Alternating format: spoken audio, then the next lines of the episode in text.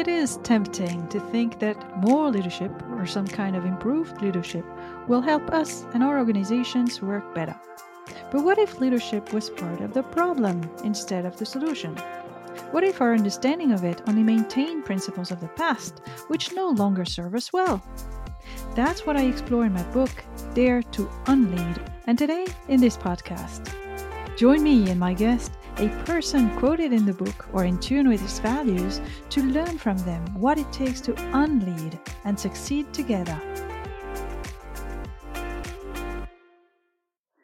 Welcome to the 11th episode of the Dare to Unlead podcast, where we wrap up a series of conversations about important topics covered in Dare to Unlead, the book. From a long experience in the corporate world, I came to realize that leadership is broken. It doesn't serve human needs nor business needs very well. And for more than a decade on the field, I have been experimenting with different ways to achieve collective performance. That's what is reflected in the book along the three values of liberty, equality, and fraternity. And in the follow up conversations in this podcast with people I'm inspired by. You may recall that the first conversation in episode one was with my mentor and friend Myron Rogers, who also wrote a beautiful foreword for the book. And one time, several years ago, as we were working together on a project that relied heavily on community building, Myron brought up one of his favorite books, Community The Structure of Belonging by Peter Block. I was intrigued by the title. Could a feeling, belonging, rest on a structure? Could we architect a community? And if so, how? And so I delved in the book, and guess what? It immediately became one of my all time favorite reads as well. My copy of Community is all dog eared, underlined, highlighted, full of scribbles in the margins, and so on. I went back to it many times as I wrote Dare to Unlead, and not just for chapter 11, which deals with community engagement. Peter Block helped me understand many things about leadership, the ideology it conveys, its connection to fear, fault, and impotence, the continuum between the corporate world and society at large, and more. And I went on to read several of Peter's other books and love them too. But community still holds a special place in my heart. And so, after I dared to write and ask him to be my guest for this episode, I couldn't believe my luck when Peter said yes. Woohoo! Peter Block is an author and a citizen of Cincinnati, Ohio. He is partner in Designed Learning, a training company that offers workshops designed to build the skills outlined in his books. His books include Flawless Consulting, which fourth and augmented edition has just been released, Stewardship, the answer to how is yes, community, the abundant community, and another kingdom. Peter is a founder of the Common Good Collective and is part of the Cincinnati Common Good Alliance. His work is in the restoration of the common good and creating a world that reclaims our humanity from the onslaught of modernism. Thank you so much, Peter, for generously accepting my invitation. I am thrilled to be in conversation with you today and to invite our listeners to join us. Welcome. Thank you, Celine. Thank you for naming your book to unlead. I, I agree. We're, we're suffering from a terminal illness, which is called the leadership. So thank you for inviting me and happy to say yes. Happy to be oh, here. Awesome. Peter, I'll start with the first question I ask all my guests. What is your art? Can you describe the professional practice you do in, in your unique way or that is unique to you and what led you to it? Uh, it's a hard question. And the older you get, the harder it is to answer and the more urgent it is to answer. Because uh, if you value your time, then you decide, what am I good at? And, and why don't I pay attention there? And let go of all the things I'm interested in? And so it's a great question. You know, for me, it turns out I, I think I have a gift of translation. I can take ideas that originated in unlikely places, like philosophy or poetry or psychology or gestalt therapy or the inner game of tennis or existential philosophy. And I can bring them into the world of into the marketplace. And so I think I discovered I can do that in person, and I discovered the second half of life in writing. I also think one of my skills is that I'm not angry at the people I'm there to serve. I don't show up. And when I do get angry, which I do often, I also always know when I'm angry because I make my point for the third time. Okay. Then I leave the room. I go and I get a drink of water, excuse me, even though I'm not angry right now. and so I think no matter what people do, who they are, uh, it's never useful to judge them. It's never useful to have something in mind for them. Our aggression takes very subtle forms, such as advice, recommendations, questions that have an action step implied in them, such as, What do you plan to do when you get out of school? Okay, when are you going to give me a grandchild? You know, when are you going to move ahead? And so all of those are forms of aggression outward. And there's aggression inward too, which is self improvement. And so all of us have ideas of what more we should or might be. And to me, those are the forms of leadership that you're arguing against. You're arguing against in your wonderful book, Role Models. All right. So that's a long answer to a question you did not ask, but you're welcome. I love it. And as we're talking about community, among uh, other topics, and belonging, how would you define those terms? You know, their words are useful for their ambiguity. And it's the struggle to understand how to customize the term and make it ours that's useful. And so community means everything, especially when it becomes popular. It's almost lost its utility. And I, I've been uh, connected to words that once they became popular, I had to abandon them. Empowerment. I wrote a book on empowerment, but I, when I wrote it, it was an unacceptable term. It was too. Mm. And so, community to me is is the experience of honoring our connectedness, our collective nature. I don't exist without you and without us, and we don't have much of a language for it. We have very sophisticated language for the individual, for the individualism. And the church went towards the individual, my relationship with God, my relationship with you. And psychology, Freud was radical in 1900 when he, he felt what well, his innovation wasn't his theory, it was that he thought an individual was worth that much attention. Until he came along, we didn't believe that it was worth spending that much time on a person. But then that's all we have now. We don't have a language for collective, communal you know, we have funny terms, at least in the US, and we're the most individualistic culture I've ever been in. I didn't know that till I left it and went around the world. And I realized that people in the US are the slowest learners because we're deeply individualistic and we're very exceptional, we think.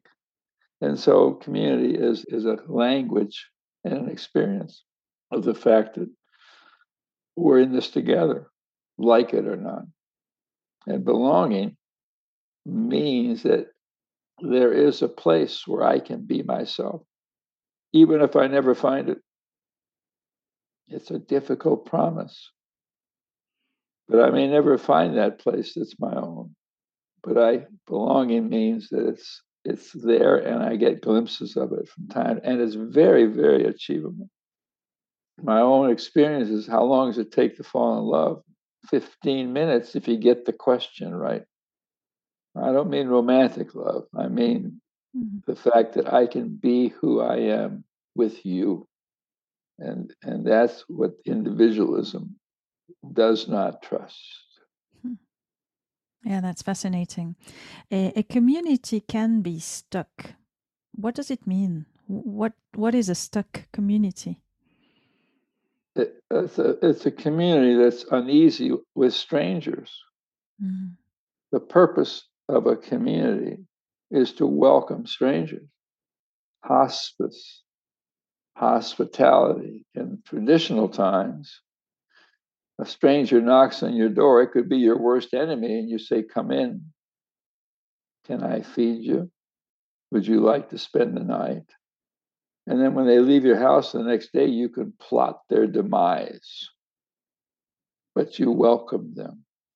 And in the modern world, the individualism world, the leadership world you talk about, we're afraid of the stranger. There's nothing unkinder to productivity, democracy, all right, than like mindedness. Save me from like mindedness because I'll never be surprised. Like mindedness is the longing for certainty, for predictability. And I, every time, I mean, when I do work in the world, when I used to show up, the first thing I would do is break people into small groups with people they knew the least. Because I knew that was the only condition under which they would get what they came for.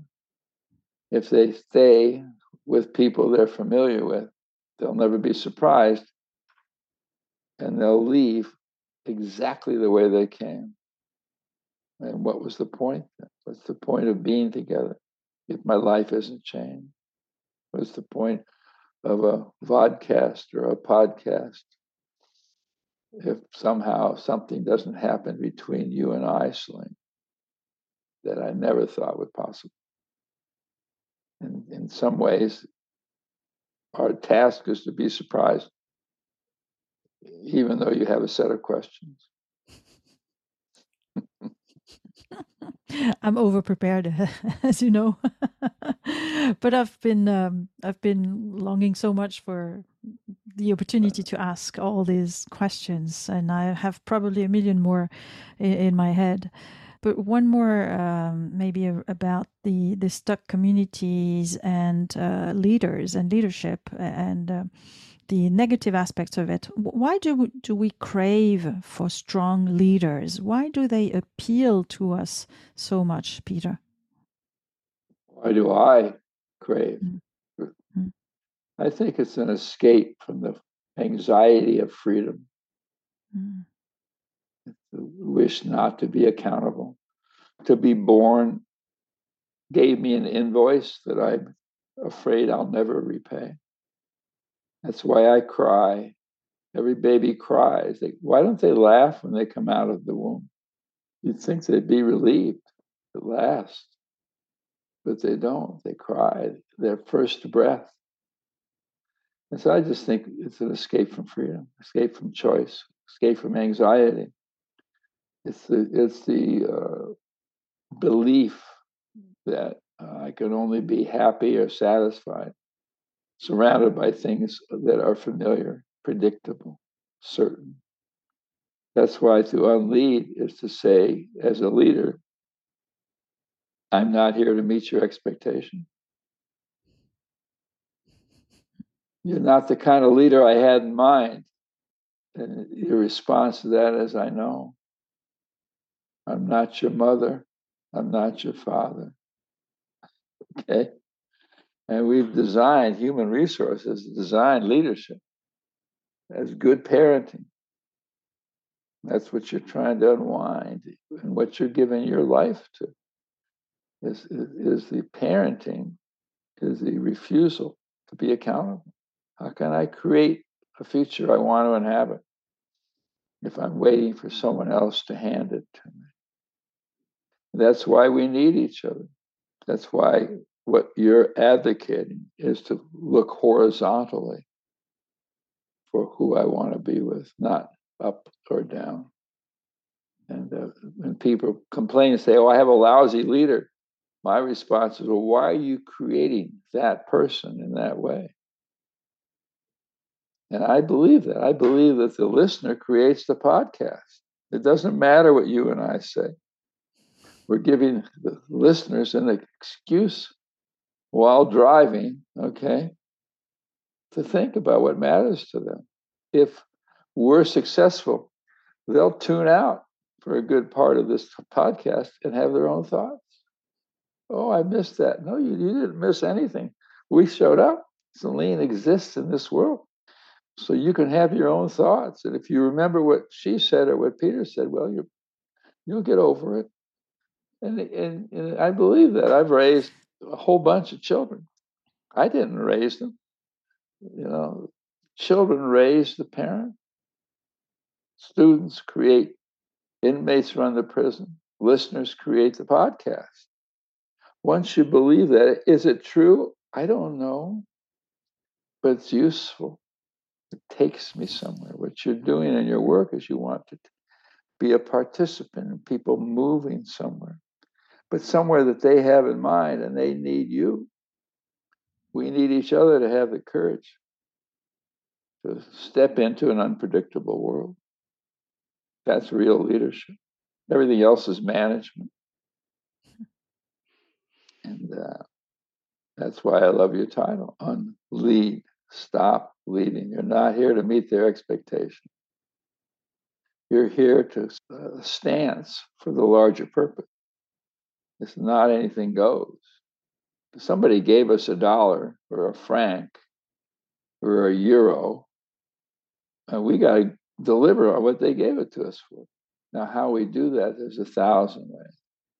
May not be a popular message to sell to executives in the corporate I world think today. I think they're waiting for it. Mm. There are no more restrained, imprisoned people than senior executives. Nobody learns more slowly than people at the top.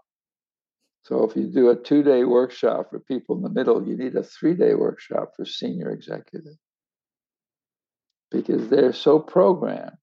They don't even write their own talks. I don't know about in France, but in the US, if you do a town hall meeting, you have PowerPoints and a rehearsed speech. And if you ask for questions, they are filtered by a communication specialist. I once gave a talk at AT&T and they kept passing in little cards for questions. And I said, What are the questions you didn't ask me after it was over? He said, Well, we got two or three that said, Where the hell did you get this person? Okay. So they were screening out questions that they didn't want to ask. And, and so that's why the, the executive is in prison. They're caught between the investor, the board who cares less about what they are and who they're doing, the employees and the customer. And so uh, what you're doing is liberating top management. Now, we have to be with them and, and with love and support.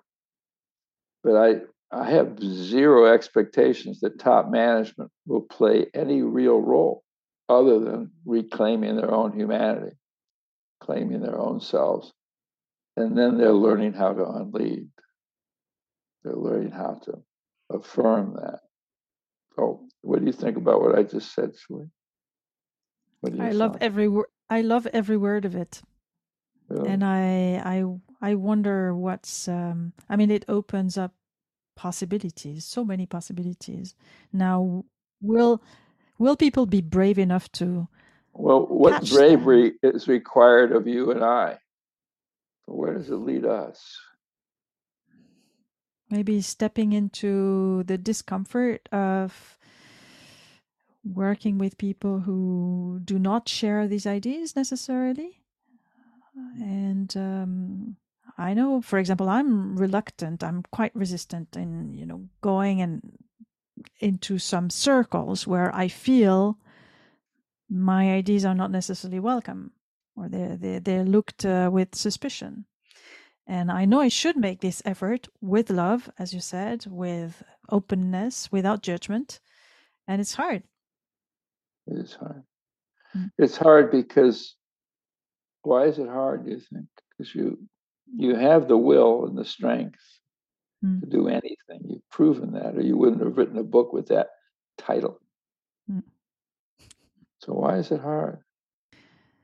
It's hard for well, I'm alone. I'm an individual. I'm just a, a, one person, and they are, you know, part of the power structure, and they, you know, all these these, yeah, powerful people, and so many reasons. Um, well, this, but that's that's a construct you're mm. expressing. Mm. I'm asking you mm. because you're speaking for all of us. Okay, but it's that what you just said is something we've constructed because they are feeling every bit as alone with each other as I am with them. And part of our, I had to get used to being in a room with people that were mad at me for the stance I was taking. And it wasn't speechy, it was just what I break them into small groups.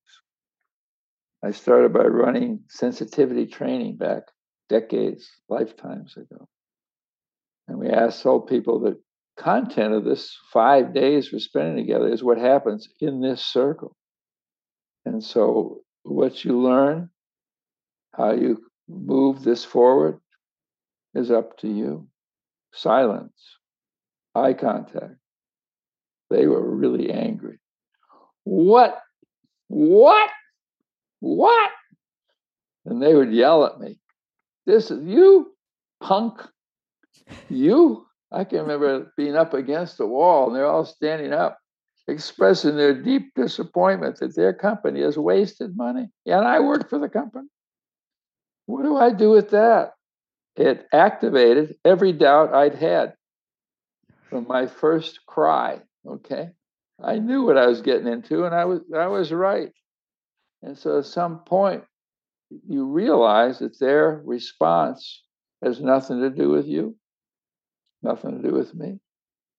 And they're waiting for us to come in the room, tell them there's choices, the things they thought they believed in, and accept them for. And basically, the message we bring as leaders, partners, community members is what we thought was true, we made up. So if that's so, once I get over the disappointment, then I'm free to construct an alternative story, alternative narrative. So what we're doing in the world is inviting people to create an alternative narrative that they want to live into. Is it true? I don't know, but it might be useful. I don't want to argue about anything. I made a living. People say, Why did you work for corporations? Well, for the same reason that Willie Sutton in the US robbed banks.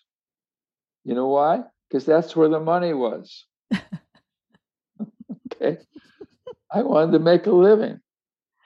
So I went where I could make a living. And Exxon paid me a salary. And so there we are. And then within that world, we're looking for people looking for us. I agree. I don't want to be in a room with people that were forced to listen to me. I want to be in the room, but I just assume if they are in the room, they chose to be there. Because people know how to get out of anything. Everybody's dog ate their homework. It's not my fault. Everybody's children had a birthday today. Everybody's family members are in the hospital. Everybody, traffic was horrible. All right, people don't want to be there. So the fact they're in the room, I take that as an invitation. Now, how we show up with them, hmm. we can't decide that there's something wrong with them. Otherwise, we don't belong there. There's nothing wrong with them. Hmm. You, you mentioned the word invitation several hmm. times. Why do you say leadership is convening? Some would say leadership is about decision making or envisioning the future or whatever other words, but you say it's convening. What does it mean? It means that if I care about outcomes, I care about performance, I care about delivering the promise I made to get that euro in my pocket, in our pocket, it will only come from people's relationship with each other.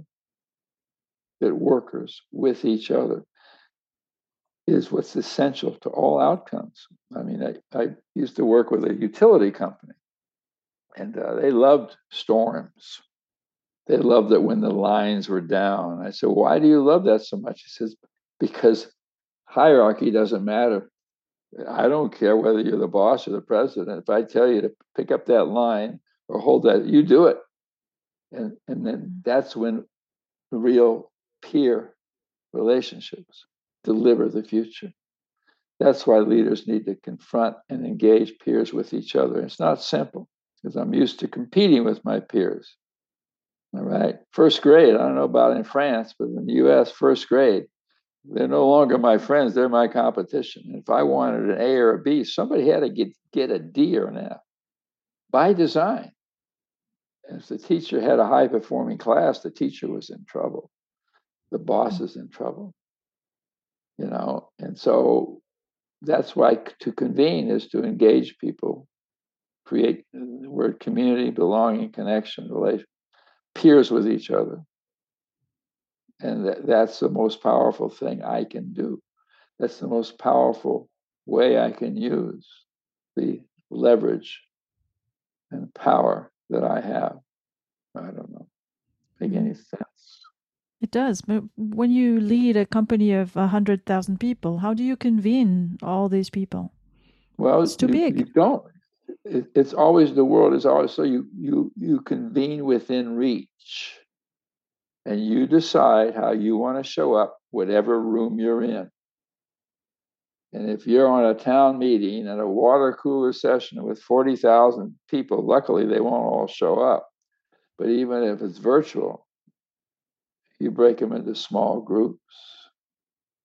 Nobody can touch 100,000 people mm. or, or 5 billion people. Mm. And, and the idea that the buck stops here is a joke. The buck doesn't even get to you at the top. Now, you have a job to do, you have promises to fulfill, but every time you're in a room, you say, How do I engage these people to be accountable to each other? Not accountable to me failure is always an option. And stop all this masculinized adolescent chit chat. you speak about the small group. I remember my my surprise when I read in probably in community that the small group was the unit of transformation because I was uh, having big hopes on large scale change. So, how do you move from small group to systems change? Exactly. Margaret Mead, that's her quote. Uh, Fidel Castro had 93 people to start his revolution. He said all he needed was 11. He was overstaffed by 80. Okay. Systems thinking is powerful. Systems change is an illusion. You, don't have an impact by doing things at scale. Scale is a defense against transformation. All right, because as soon as you take something to scale, you're doing the same thing over and over and over again, which means nobody has to imagine or create anything. Now, if you want large system change, then you find you confront, engage people in, in rethinking what they are up to, and then you aggregate that and let them find out what other people are doing. You don't set up a program, you don't set up a competency model. This happened in the 80s in the US when cars were superior cars were coming from Japan. And there was a 10, 15 year period when, when employee involvement was taken seriously, when we thought we needed our employees. And we broke them into small groups. They were called quality circles. And, and the fact that Ford, I worked with Ford Motor Company. And it was interesting. The, the uh, it was hard times. And so the top managers were brought together and they said, well, you got to get rid of 25,000 people. They did. And then they called the president in and they said, we don't ever want to do this again. He said, well, why are you telling me? He says, because the way you're running this company, the way we're running, it's not working. And they started employee involvement, quality circle movement that turned that company around. They aggregated, but every group had the assignment of figuring out what can we do to make this thing work better. And they were paid to do that. And, uh, and so that's I have to I have to think about the nature of our interdependence, but I don't want to act on that. I don't want my strategy. Put the blueprint down. I need a blueprint for how you and I are going to spend this hour together. Anything more than that's an illusion. It's manipulation, it's marketing. Don't have a PowerPoint deck and, and let it cascade down like warm water from a Hawaiian waterfall. Okay, stop that. If you just can entertain that thought, then it takes you somewhere. Well, aren't there certain things we need to be consistent about? Yeah, we need. We're making a promise to the world, and that every time people come to your podcast, I mean, they they need to know that they're going to be made uncomfortable, okay, and be cared for they'll have a chance to think for themselves. So you, you got to make sure every everybody has that. But how you do that, you're you're going to make up every time. You don't know who you're dealing with, and that's the that's life. I once had a manager who gathered his his team, of which I was a member of, and who said to us, "What I need from you is order and discipline." And I didn't say anything. I just looked at people and and saw a few of them nodding and said, Yes, yes, sir. You know, we, we, we need order and discipline for sure. Should I have said anything? Should I have, you know? Yes. You, mm. you might have inquired mm. and said, What the why is that important to you? What are you concerned about? What do you see in us that would lead you to make that request? Thank you. I'll think about it. He said, Well, can I count on you, Celine, for order and discipline? And I, I would say, I need to understand what that means for us. So I it's not a commitment I can make to you right now. But we have the same, we're here for the same reason. And the fact that you're concerned, I trust what you see. And then let's keep talking about how we do something about what you're concerned about because your concerns matter to me. What an elegant response. I wish I, know, I had I, elegant and clever. I, I, wish I had me too about that. Mm. I have 20 instances which I wish I'd thought of. I can only say it now when nothing's on the line. uh, it's hard to be a change agent from the inside. Uh, because you you have you have all this performance management system, all those processes, all these these control mechanisms, and, and in, you internalize control as well. It's not easy. Yes, we have internalized it, and the word change agent hmm. is a little presumptuous. So, does that mean I have something in mind for you? Well, then you've never raised a child. If you think what you had in mind for that child had anything to do with who they are, look again. Okay? Thank God. That proves to me the existence of God is that the children did not turn out in ways that I had in mind. And, uh, and they have forgiven me for all of my guidance and molding behavior, mostly, not exactly. And so I, I think the change agent is our participation in patriarchy, that language, change management. I would never call myself a change agent. I may be a stance for a world that I believe in. I'm happy to be an activist. And the book I'm just finished writing is about relational activism. But activism is now thought of as people in anger wanting, waiting for someone else's transformation. You really are waiting for the president of France's transformation. Really? Give the guy a break. He took the job. I don't want it. You know, so what? And why treat him as if he's important? He's not he, he's not worthy of being the headline in the news every day.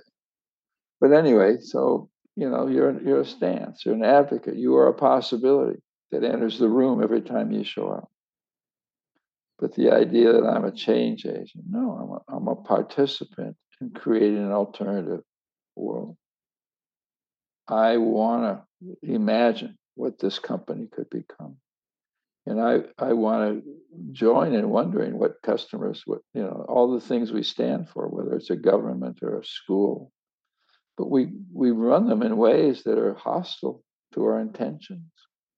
So that's what you've been confronting all your life is, is confronting people with whether what they're doing is aligned with what their intentions are. If you say, what's, what's, why, what was I trying to do consulting or what am I trying to do in this moment? It has to be a stance or an expression of people living out their own intentions. I trust my faith. I'm not optimistic, but my faith is that people, given a little bit of breathing space, will live out their intentions, and their intentions will serve us all. And sometimes they won't. And that acknowledges the existence of evil. So there's evil in the world. I got it. So what do you do with evil? You see it for you call it evil, and then figure out how do we create an alternative. How is this going, Celine? Mm. It's going on great, and it makes me think that it's um, somehow comfortable to have someone to blame, right? Mm-hmm. So, be it the president, the CEO, the manager, etc. It's also a comfortable position, right? Short term. It's like an, mm. an addict finds short term comfort mm. and long term pain. So it's it's a in the short term, it gets me out of the moment to have someone else to blame, but it leaves me feeling helpless. Mm. And that feeling of helplessness is not good for my mental health. It's not good for my well being. So, in your terms, to if you say, "Well, I, you want me to unlead, what do you want me to pro-lead?" Well, it's confronting people with their helplessness, giving them an alternative to their helplessness because ultimately it leads to violence. And what about relational activism? Exactly. This book you're writing about? I'm trying to integrate what we know about small groups, relation, community with concerns, common good that we have in mind. And, and we come together on our concerns. I mean, you know, we all care about raising a child.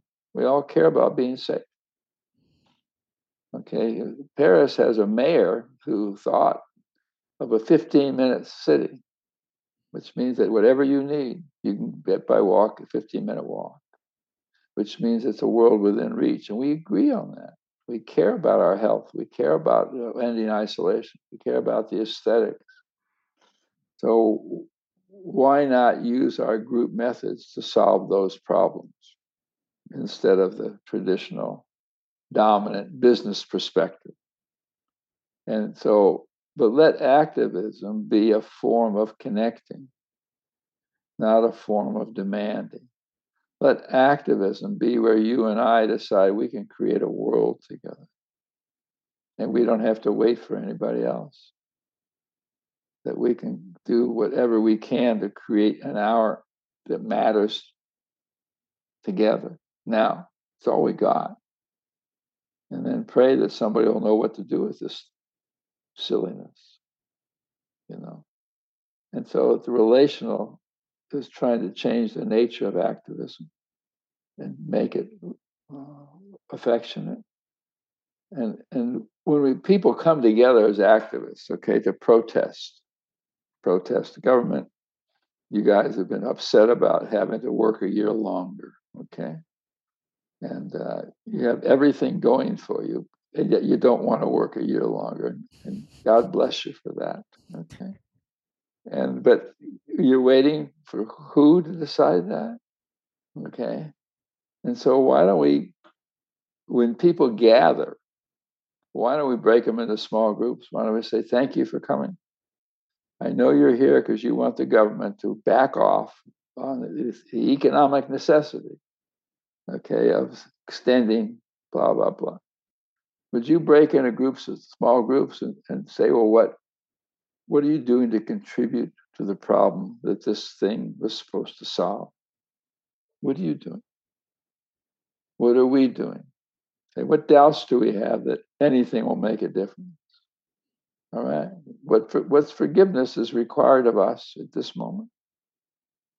What gifts do we have that come to bear to solve the problem this thing was supposed to? This is relational activism. And, and why these people? Because they showed up. And why don't we make that the uh, form of protest, gospel? The gospel is a term for the news. Why don't we construct the news ourselves? That's the dream. That's my. Luckily, I'm not burdened by being reasonable or practical. Peter, this is a this is an amazing conversation. I could go on for hours, but um, I need to respect your time. Is there one more question I did not ask and I should ask, or you you like to answer? Any one additional question? you know, they all come to mind. And I just appreciate doing this with you. That's the point, is that there's a space in this world for you and I to have this conversation. And you're still doing something about it. All right. You're out there. You still have a, a world and and you're powerful because you're one of the people that you're speaking to. There's not in you an ounce of arrogance or righteousness. There's a lot of pain and frustration. I get that. Or you wouldn't write a book. Nobody writes a book because they're feeling good. Okay. You, you, write a book because you're tired of talking to a therapist. And you say, well, let me write this crap down and get it out of my system.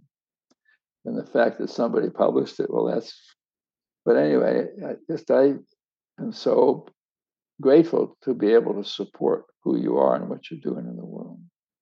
That's the point. Thank you, Peter. That was a wonderful conversation. I yes, am so so grateful. Yes, Thank so you so much. People will find all links and references in the speaker's notes. So, merci beaucoup, Peter. Thank you. You're welcome. Take care. Yeah, you too.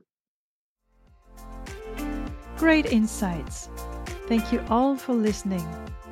You'll find more info in Dare to Unlead, the book, and all links in the podcast episode description. And now, what else? Action! To explore further and apply these ideas to your own context, reach out to me at weneedsocial.com. Let's unlead together.